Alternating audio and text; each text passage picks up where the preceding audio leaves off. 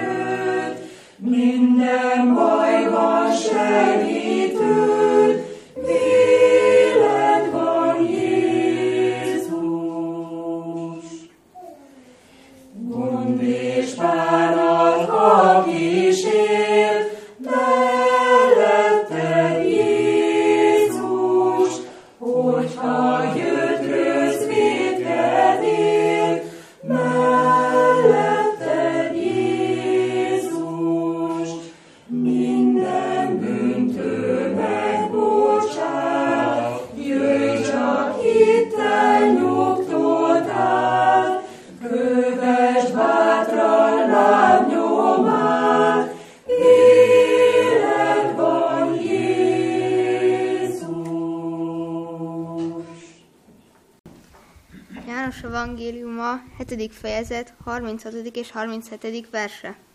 Miszöbb beszéd ez, amelyet monda, kerestek majd engem, és nem találtok meg, és ahol én vagyok, ti nem jöhettek oda. Az ünnep utolsó nagy napján pedig felelt Jézus, és kiáltott, mondván, ha valaki szomjózik, jöjjön én hozzám, és igyék. Köszönöm szépen. Kedves testvéreim, nagyon-nagyon sok szeretettel köszöntelek benneteket mielőtt az igéről beszélnék, egy olyan kérdést szeretnék fel, nem is kérdést, hanem megállapítást, hogy milyen érzés szomjasnak lenni.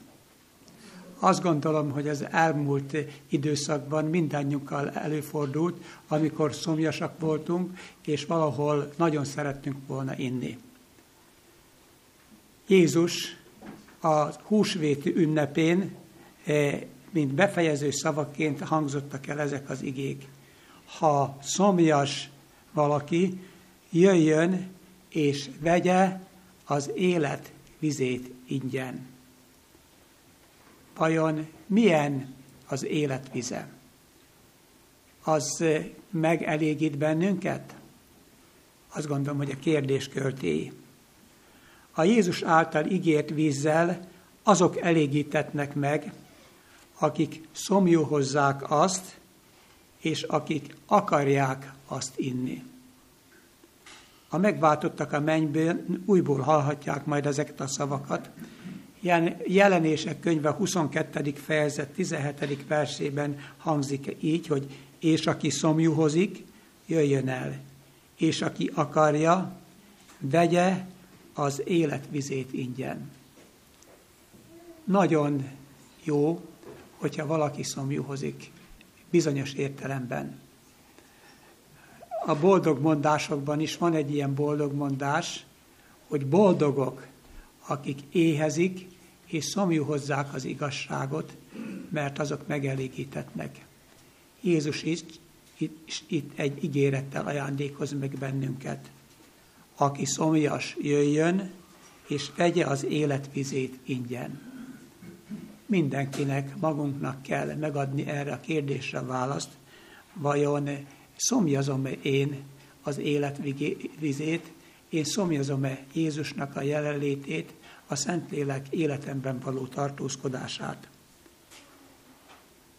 Viszont szól egy pillanatkép profécia arról, hogy Jézus eljövetele előtti időben, és azt lehet mondani, hogy ez a mi időnkben lesznek olyanok, akik túl későn szeretnének az isteni kegyelemnek ebből az életadó vizéből inni. Úgy gondolom nem ismeretlen előttünk az a profécia, amit Ámos proféta könyvének a nyolcadik fejezetében olvashatunk, ahogy, ami így hangzik, hogy imé napok jönnek, azt mondja az Úristen, és éjséget bocsájtok a földre, nem kenyér után való éjséget, sem víz után való szomjúságot, hanem az Úr beszédének eh, hallgatása után. És vándorolni fognak tenger, tengerig, és északtól napkeletig, futkosnak, hogy keressék az Úrnak beszédét, de nem találják meg. Azt gondolom, ismerjük ezt a proféciát. Ámos könyve 8. fejezet 11. és 12. versében találjuk. Olyan jó, hogy ma még a lehetőség megvan számunkra, hogy az élet vizével táplálkozzunk. Ellenbejt így fogalmazza meg, mihelyt átadod néki akaratodat, ő fogja benned munkálni mind az akarást, mind a cselekvést, idézi Pálapostolnak a Timóteushoz írt leveléből. Mégis elég sokan vannak olyan emberek, hogy akaratukat nem tudják Istennel szinkronba hozni. Még egy két mondatot szeretnék idézni Ellen White-nek a Jézushoz vezet út című könyvéből. Ha akaratodat és kívánságaidat tettek ki érleled, tökéletes átalakulás mehet végbe életedben. Ha akaratodat teljesen Istennek alárendeled a megváltónak, akkor egy minden erőt és uralmat felülmúló magasztos hatalommal egyesülsz. Tehát ha akaratunkat és kívánságunkat tetten ki érleljük, alárendeljük akaratunkat a megváltunk akaratával, Ugye most a szombatiskolában éppen családi élet vonatkozásában beszéltünk az akarat alárendelésének a kérdéséről, akkor azt ígéri az Úr, hogy egy minden erőt meghaladó, felülmúló, magasztos hatalommal egyesülünk. És talán a Jóisten azért engedi meg a mi személyes életünkben is, de az ő népe életében is azokat az élethelyzeteket, amikor ő szeretné, hogy nyilvánvalóvá váljon, hogy akarunk-e mi vele együtt munkálkodni. Hogy mi akaratunkat, kívánságainkat tette ki akarjuk-e érlelni, mert ha ezt akarjuk, akkor egy tökéletes változás állhat be a mi életünkben. Szeretnék egy kicsit visszatérni a szomjúság kérdésére, ennek illusztrálására. Mózes negyedik könyvében, a 20. fejezetben találunk egy történetet. Talán nem olvassuk el, az időkeretünket az húzná továbbá, amit arról szólt, hogy amikor vándoroltak Isten gyermekei, a zsidó nép Egyiptomból, és már eljutottak egészen Kánán határáig, a Biblia így mondja, Cint pusztájáig, akkor valami történt elfogyott a víz. Borzasztó szomjasak lettek. Igaz, már nekik csak az edomiták országán kellett volna átmenniük, és ez a rendkívül dolog történt, hogy elfogyott a víz. És a hirtelen elapadt víz nem, fogyott, nem folyt tovább. Ez a kérdés merült fel bennük, mint ami bennünk is felmerül, ha nagyon szomjasak vagyunk, hogy mi lesz most velük és állataikkal. Igaz, hogy megtapasztalták, hogy Isten vezette őket a veres tengeren át, de mi lesz most velük? Bíznak-e vajon abban, hogy Isten majd gondoskodik rólunk? A szomjas ember valahol nagyon könnyen elveszíti a bizalmát, és arra gondolt, hogy ez a legfontosabb, hogy én most ihassak. A víznyerési lehetőség megszűnése a zsidók számára egy gondolkodásra kellett volna, hogy késztesse őket a pusztában. És hogyha a gondolkodásra késztetnek, és az Isten eh, szomjus, Istentől jövő víz eh, vizet elnyerték volna, akkor nem kellett volna eh, visszavonulniuk nekik, és Isten teljesítette volna az ígéretét, és napokon belül beiléphettek volna Kádába. És Isten ezt azért engedte meg az ókorban, az ő népe életében, hogy azt szerette volna elérni az ő népével, hogy legalább egy kis idáig hitben járnak-e, láthatókban való bizakodás ellen. Miért fontos ezzel a kérdéssel foglalkoznunk? Én azt hiszem, hogy akik itt vagyunk, egyikünk előtt sem kérdés, hogy mi is közeledünk a menyei Kánán határához. És Isten hozhat előnkbe olyan élethelyzeteket, hogy nyilvánvalóvá legyen, hogy akaratunkat akarjuk-e Isten akaratával szinkronba hozni, készek vagyunk-e hitbe járni, és nem lélek látásban mielőtt a Szentlélek, mint későeső kiárad a földünkre, mert ezt Isten megígérte. Ha valaki szomjúhozik, jöjjön én hozzám, és én adok annak. Előtte szeretne megtanítani bennünket, hogy mi ne a realitásokban, ne az emberi realitásokban bízunk, ne emberi módszerek vezessenek bennünket. Miért említem ezt? Ez én nekem személy szerint eh, nagyon fontos, mert én valahol egy ilyen olyan gondolkodású ember vagyok, aki szeretek mindent megformálni, megirányítani, elképzelni, hogy ez hogy is lesz. Hitben, az pedig azt jelenti, hitben járni pedig azt jelenti, hogyha én nem látom is az alagútnak a végén a fényt, akkor is elhiszem azt. Eleven pedig a, a nevelés, vagy az előtt az élet című könyvben megfogalmazza, az végső próbatétel idején éles határvonal fog kirajzolódni Istennek szolgálók és azok között, akik nem szolgálják őt. Isten számunkra a mai napon is felajánlja az életvizét.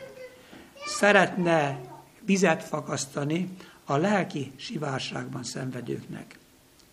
És itt a kérdés, hogy nekünk milyen vízre van szükségünk a Szentlélek záporesőjére kimondhatjuk ezt. Ahogy Izrael népe a száraz sivatagban vándorolt, közeledett az ígéret földje felé, aképpen mi is a mindennapjainkat a közül, körülöttünk levő lelki szárasság és pusztaság között kell, hogy éljük. Ezt ki kell mondanunk. Annyi sok kiégett emberrel találkoztunk, nem? Amikor felülünk a vonatra, eh, metróra, vagy, eh, vagy az utcán megyünk. Szinte ilyen céltalan életet élő ember vesz körül bennünket. Miért van ez? Mert Jézus, aki megígérte az életvizét, erre nem tudnak odafigyelni. Ma, ha az embereket eh, csoportosítani szeretnénk, és kitérőként említ, engedjétek, majd megemlítsem. Négy csoportba sorolhatjuk körülöttünk élő embereket. Az egyik csoport, akik látják a világunknak a helyzetét, a sok katasztrófát, háborúkat, ami tetőfokra hágott önzésnek a következménye. De abban bíznak, hogyha összefogunk, a bajokat meg tudjuk oldani. Megállítható a klímaválság, csak össze kell fogni, megállítható az ökológiai pusztulás, ezek az úgynevezett naív, de optimista emberek. de egyre kevesebben gondolkodnak így. Mi a embereknek a másik csoportja? Az, aki önző közömbösségben él.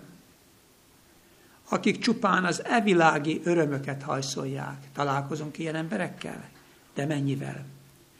És sokszor, ha nem kapják meg az evilági örömöket, akkor pótcselekvésekkel keresik a boldogságot. Ezeknek az embereknek csak evilági céljaik vannak, vagy céltalanul tengetik életüket, és az élet gondjai miatt egyre sivárabbá válik az életük. De harmadik csoport, akik félelemben és pessimizmusban élnek. Ezek az emberek, akik Jézus szavaival élve elhalnak a félelemtől és a jövőtől, a jövő várásától. Ezeket nézzük, akkor azt mondjuk, hogy igen, nagyon-nagyon szomorú, hogy az embereknek ez a csoportja van.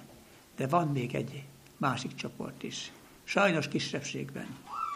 Ezek pedig az Istenben bízók, akik bíznak Istenben, bíznak az Isten ígéreteiben, és, és nem keserednek el még a sok katasztrófa, sok nyomorúság láttán sem. És testvéreim, most meg kell, hogy válaszoljam magamnak legalább. Nem kell, hogy hangosan megválaszoljuk, de mindannyian tegyük fel magunknak a kérdést. Én melyik csoporthoz tartozom? Mert könnyen azt mondjuk, hogy én a negyedik csoporthoz tartozom. De biztos ez? Amikor hallom a vonaton, buszon, vagy más emberi közegben az embereknek a panaszkodását, lázongását, kétségbesését, vagy az evilági örömeket hajszoló, a önző embereket, akkor nem kerülök én is a befolyásuk alá vagy a félelem és pessimizmus nem hat én rám is.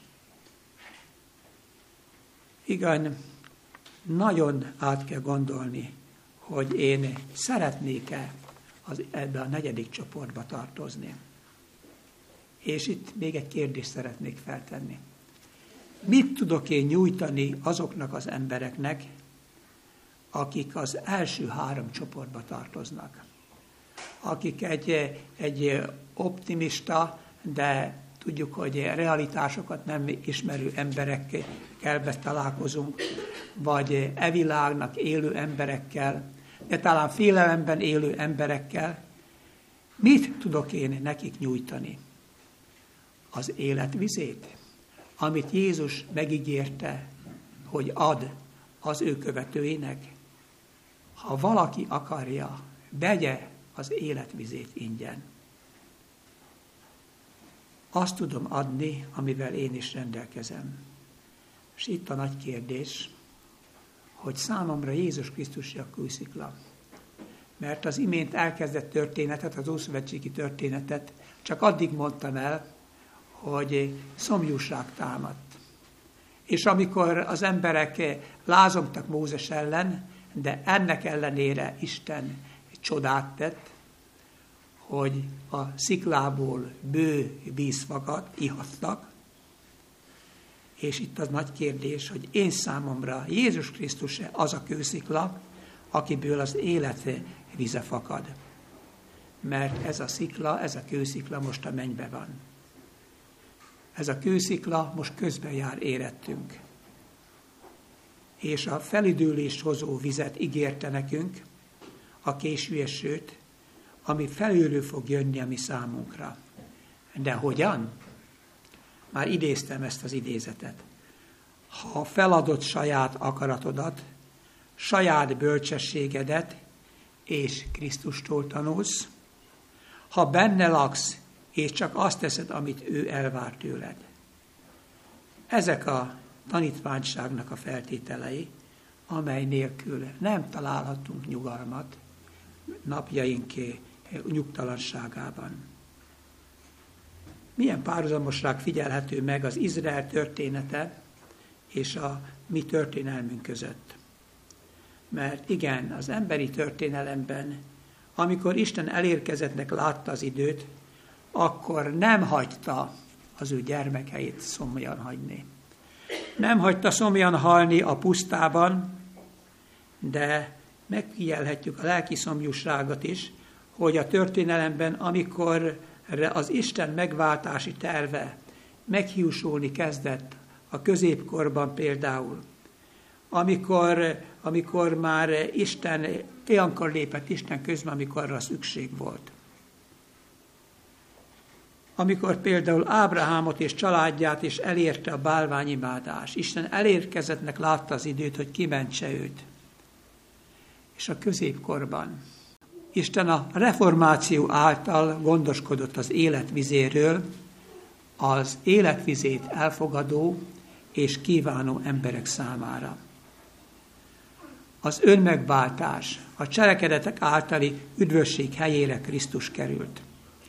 Mondhatjuk, hogy ez igaz volt a nagy egyházak esetében, de ez Isten utolsó népe életében, az advent nép életében nem történhetett meg. Gondoljunk arra, hogy amikor 1844-ben a mi úttörőink a hit embereiként várták Jézus visszajövetelét, nem jött vissza. Megtalálták a tévedésüknek az okát is. Azonban az ő ige hirdetésüknek a központja egy darabig nem Krisztusra irányult úgy gondolkodtak, úgy az volt az ige hirdetésüknek lényege, hogy nekünk a jelen való igazságot kell hirdetni. Testvéreim, én visszaemlékszem még ilyen kamaszkoromban, gyermekkoromban, a gyülekezetben, és ez még az 1960-as, 70-es években volt, nagyon sokszor ezt hallottam az idősebb testvérektől, hogy nekünk a jelen való igazságot kell prédikálni, nekünk a szombatról kell beszélni, és a és Jézus Krisztus valahol a háttérbe került. És igen, 1888 előtt, igen, Krisztus helyét az Isten népe között is a szombat, a proféciák foglalták el. Krisztus felismerésének a gyakorlatba való alkalmazása, ha megtörtént volna 1888-ban, amikor Isten elérkezettnek látta az időt, hogy az ő népét felrázza a törvényeskedő eh, gondolkodásból, akkor az Isten népének csak egy része fogadta el ezt, hogy Krisztus legyen a központban. 1888 táján, az utána való években olyan események bontakoztak ki, melyek az isteni ígéretek beteljesedésének a lehetőségét is jelezték. De sajnos, mivel ez az üzenet nem hozott áttörést, még mindig itt bolyongunk a lelki szárasság, a sivárság, a pusztaság közepetén. Megfogalmazhatjuk azt, amit Ézsaiás próféta megfogalmazott, elmúlt a nyár, elmúlt az aratás, és mi még nem szabadultunk meg. Sok nyár, sok alatt aratás elmúlt, és itt vagyunk a lelki sivárság közepén. Isten az ő népét az ókorban a 38 évi pusztai vándorlás helyett újból a Kánán határába vezette. És mi is hisszük azt, hogy ott vagyunk a Kánán határát. És arra várunk, hogy a Jézus által ígért élővíz a Szentlélek késésű formájában kiaradjon ránk. Kérdés, megígért későeső ígéretének beteljesedésére meddig kell várni, és miért kell várni. Vagy ez a várakozás is kezd elhomályosodni. Például egy 1903-as, pedig az már régen volt, generálkonferencia bulletinban következőt találjuk. Ellen ezt írta. Tudom, hogy ha Isten népe élő kapcsolatba maradt volna vele, ha engedelmeskedtek volna az ő szavának, ma már a menyei Kánánban lennénk. Nem döbbenetes ez a e, idézet? Ha Isten népe élő kapcsolatban maradt volna vele, akkor talán mi meg se születtünk volna. De Isten minden időszakban küldött embereket, olyan embereket, akik amiket fel tud használni, akik a végső napokban hirdetik az ő üzenetét, és a késő eső tüzével lesznek megáldva. Jézus egy példázatában, jól ismerjük ezt a példázatot, és nem olvassuk el, a szőlőmunkásokról szóló példázatban, akiket hívott reggel, délben és este, az, az úgynevezett 11 órás munkásokról szó példázata enged következtetni arra, hogy azok az emberek, akik vártak Jézus megszólítására, szorgalmasan tanulmányozzák a Szentírást, ezek fokról fokra újabb és újabb világosságot nyernek. Akik számára érték az Krisztusból áradó életvize. Akik a megszólító kérdésre mit tétlenkedtek, azt válaszolják, hogy mert senki nem szólított meg bennünket. És itt felmerül a kérdés, hogy vannak ilyen emberek a mai világunkban is? Bizonyára, hogy vannak. Csak meg kell, hogy találjuk őket, és hogyan tudjuk megtalálni. És amikor itt a hogyanról beszélünk, akkor sokszor nagy dolgokra gondolunk. És engedjétek meg, hogy egy régi történetet, igaz történetet említsek meg nektek.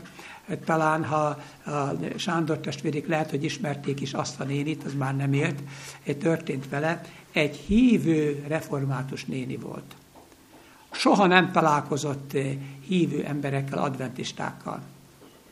És egyik alkalommal egyik testvérnő, ahogy ment a gyülekezetbe, a Biblia előtte volt, és olvasta a villamoson a Bibliát, és ez a hívő adventista néni, illetve református néni, bocsánat, református néni megszólította.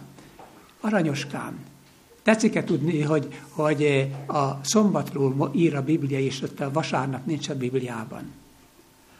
Meglepődött a testvérnő, hogy mit mondjon, milyen választ adjon, és akkor azt mondta, hogy tudom, mert én is oda megyek. És a néni azt mondja, vannak még ilyen emberek? Vannak még ilyen keresztények? Lényeg az, hogy ezután elhívta ez a testvérnő a gyülekezetbe, és, és elmondta utána tapasztalatát. Ő az igébűni keresztül felfedezte mindenki nélkül a szombat igazságát. Felfedezte hogy felnőtt korban kell megkeresztelkedni, és néhány olyan speciális gondolatot, amit az adventista egyházban tanítunk. Igaz, hogy volt még jó néhány dolog, amit le kellett nyesni erről a néniről, mielőtt újból megkeresztelkedett volna, de eh, mit lehet mondani? Senki nem kereste őt. De az Isten teremtett olyan alkalmat, hogy találkozzon azzal a testvérnével, aki a villamoson olvasta a Bibliát. És higgyétek el, ez egy nagyon jó dolog, amikor, ha utazunk valami, ilyesmit, ha nem szégyeljük elővenni a Bibliánkat. Higgyétek el, belénk fognak kötni. Én is találkoztam közelmúltban is ilyen esettel, amikor látják, hogy ez az ember az Isten beszédével, a, a, foglalkozik, amit Jézus ígért az ő követőinek. És, és mi történt akkor? Mi történik akkor? Lehet, hogy ezek az emberek a tévegésből jönnek a mi soraikból. És ők fogják elfoglalni azokat a helyeket, akiket, akinek nagy, voltak nagy lehetőségeik, kiváltságaik, de nem értékelték azokat. Ezek azok, akik félelemmel és rettegéssel viszik véghez üdvösségüket. Olyan emberek ezek, akik még kin vannak a világban, és a késő eső kiárad ránk, akkor ezekkel kellene foglalkoznunk, de ezek komolyan foglalkoznak az igével. Igaz, hogy lehetséges, hogy ezekről az emberekről meg is van a véleményünk, mert nem mindenben úgy gondolkodnak, ahogy mi.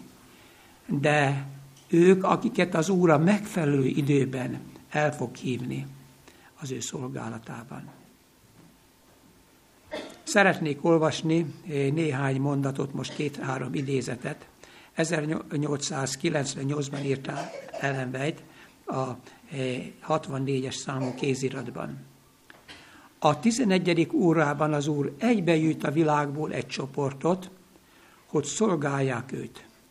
Lesznek közöttük megtért lelkészek is. Olyanok, akiknek kiváltságaik és lehetőségeik voltak. Ők Isten választott népe, akiket a tévegésükből hív el az Úr, hogy a munka befejezésében felhasználjon. És itt így olvasok, lesznek a világból eh, olyan megtért lelkészek is, akiknek kiváltságaik és lehetőségeik voltak. És amit az imént elmondtam ebből a történetből, még egy valami hozzátartozik. Ez a néni elmondta, hogy amikor fel, felfedezte a, a Szentírásból, hogy egy felnőtt keresztségről beszél a Szentírás, a lelkészéhez oda ment a református lelkészhez, hogy tisztelendő úr, a Biblia nem arról beszél, hogy a gyerekeket kell megkeresztelni, felnőtt korban kell személyes döntés alapján megkeresztelkedni. És elmondta, hogy hát testvérnő, így van, de ha mi egyházunk nem ezt gyakorolja, keressen olyan egyházat, ahol, ahol ezt gyakorolják.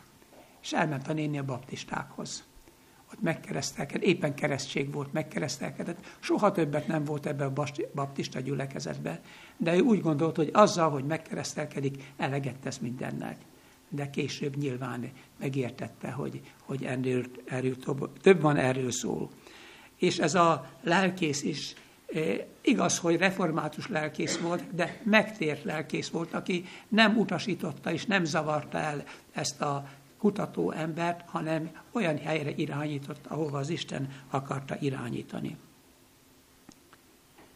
A 11. órai emberek a világból jönnek, nem az egyházon belülről. És még egy idézetet. A 11. órában az Úr sok hűséges munkás fog behívni a szőlőskertjébe. Fiataloknak, időseknek egyaránt erőt ad az Úr. Megtért kezüket, lábukat, nyelvüket, menyei parázs érinti, majd a menyei oltáról. Szeretnénk, hogyha ez, ezek között lennénk mi is. És még két-három mondatot olvasok. Ezt a lelkészeknek írja Ellen White. Tudtotokra kell adjam, hogy a munka az utolsó szakaszában Isten olyan módszerekkel fog dolgozni, amely az eddig megszokottól merőben eltér, és meg sem közelíti az emberi elképzeléseket. A későeső záporozása idején emberi próbálkozások, szervezkedések félre lesznek söpörve. A csupán emberi befolyás törött nádhoz lesz hasonló.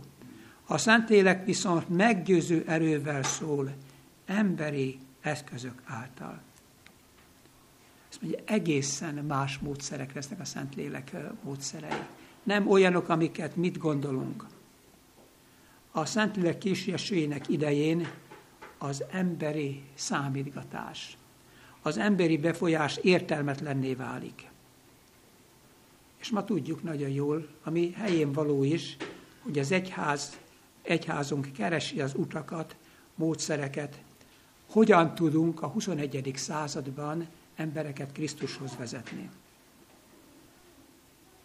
Sajnos van igazság benne, amikor azt, valakik azt mondják, hogy a 21. században nem lehet a 19. században eh, alkalmas módszerekkel embereket megközelíteni. Igen, Isten meg fogja mutatni, hogy hogyan közelítsünk ezekhez az emberekhez. Csak az a nagy kérdés, hogy sokszor olyan módszereket látunk, amelyek lazaságok megmagyarázásához vezetnek. És nem biztos, hogy ezek az Úrnak a módszerei. Nem léphetjük át a mi személyes visszatalálásunkhoz, Krisztushoz. Ha visszatalálunk Krisztushoz, akkor fogja Isten az ő szentelkének az esőjét hullatni az ő gyermekeire. A Krisztus példázatai 69. oldalról olvasom. Krisztus sóvárogva várja, hogy képmása megmutatkozzék egyházában. Amikor Krisztus jelleme tökéletesen visszatükröződik népében, akkor Krisztus eljön, hogy magának követelje őket, mint övőit. Tehát a harmadik angyal üzenete az reménnyel ajándékoz meg. Ami így hangzik, itt van a szentek békességes tűrése vagy álhatadossága, akik megtartják az Isten parancsolatait és a Jézus hitét. Testvéreim, kimondhatjuk tehát, nem emberi tervezés, nem emberi módszerek, bizottságok szervezésével fejeződik be Isten munkája a Földön, hanem a Szentlélek ereje és a későeső által. Isten megígérte, hogy össze fog gyűjteni egy olyan népet, akik egy megtért, Krisztusból áradó életvizét kívánó, kínáló, becsületes, lelkiismeretes emberekből állnak. Szeretnénk ehhez a néphez tartozni? Én azt gondolom, hogy a kérdés költői. Mint hogy a, a Ószövetségben Isten azt mondta Mózesnek, hogy odaállok elődbe a sziklára Hóreben, és te súcs a sziklára, és víz jön ki abból, hogy igyon a nép. Mózesnek a sziklára kellett állni, és jött az áldást hozó víz. Isten nekünk is ezt üzeni, állj a sziklára. Fogd meg Jézusnak a kezét. Mit mondott az ünnep utolsó napján? Aki szomjas, jöjjön és igyék. Isten nekünk is ezt ígéri, hogy ha éhezzük és szomjúhozzuk az igazságot. Ha az Isten szent lelke eh, lesz a mi szívünknek a királya, akkor mi is szomjasak leszünk. Vágyunk arra, hogy az igét kezünkbe vegyük. Vágyunk arra, hogy Istenről gondolkodjunk, Istenről beszélgessünk. És akkor a Jézus Krisztusról való bizonyságtétel lesz a mi beszélgetésünknek a tárgya, központi gondolata, még akkor is, amikor együtt vagyunk mi a gyülekezetben. Milyen szomorú az, amikor esetleg emberek, lehet mondani, hogy akár közösségünkben is, amikor lelki dolgokról kezdünk beszélgetni, akkor röviden, tőmondatokban elintézzük a, az ilyen, ilyen közhelyekkel a lelki témákat, de amikor evilági dolgokról kell beszélgetni, mit főzünk, eh, hogyan javítsuk meg az autónkat, vagy sorolhatnám a dolgokat, akkor meg olyan, olyan átidatott érdeklődéssel tudunk beszélni róla. Vizsgáljuk meg magunkat. Isten azt mondja nekünk, aki szomjas jöjjön, és vegye az életvizét ingyen. Segítsen ehhez az Isten bennünket. Amen. Szerető Istenünk, hálát mondunk neked és köszönetet, hogy te csodálatos ajándékkal ajándékoztál meg bennünket. Köszönjük, hogy most is az életvizét ajánlod nekünk. Jó Istenünk, bocsáss meg, hogy sokszor eh, nem értékeltük ezt a tőled jövő ajándékot, és repedezett utakhoz fordultunk. Szeretnénk ezen változtatni. Szeretnénk Jézusunk, hogyha te lennél, te lennél a mi életünknek a királya, a szívünknek a királya, és a te származó gondolatok, a lelki gondolatok sugároznának belőlünk, amit tovább is tudunk adni, ami a te népednek, a gyülekezetnek a felúj, megújulását és a Szent Evangéliumnak a terjedését munkálnak. Vágyunk erre, Istenünk, segíts ehhez, készíts el bennünket először személy szerint, és a te népedet, az egész népedet készítsd erre, és tudjuk, hogy ez bekövetkezik, hiszen te ezt megígérted, és amit te megígérsz, az úgy is lesz. Segíts, hogy ebben tudjunk hinni. Amen. Istenünk szeretete, az Úr Jézus Krisztus kegyelme és a Szentlélek közössége legyen és maradjon velünk. Amen.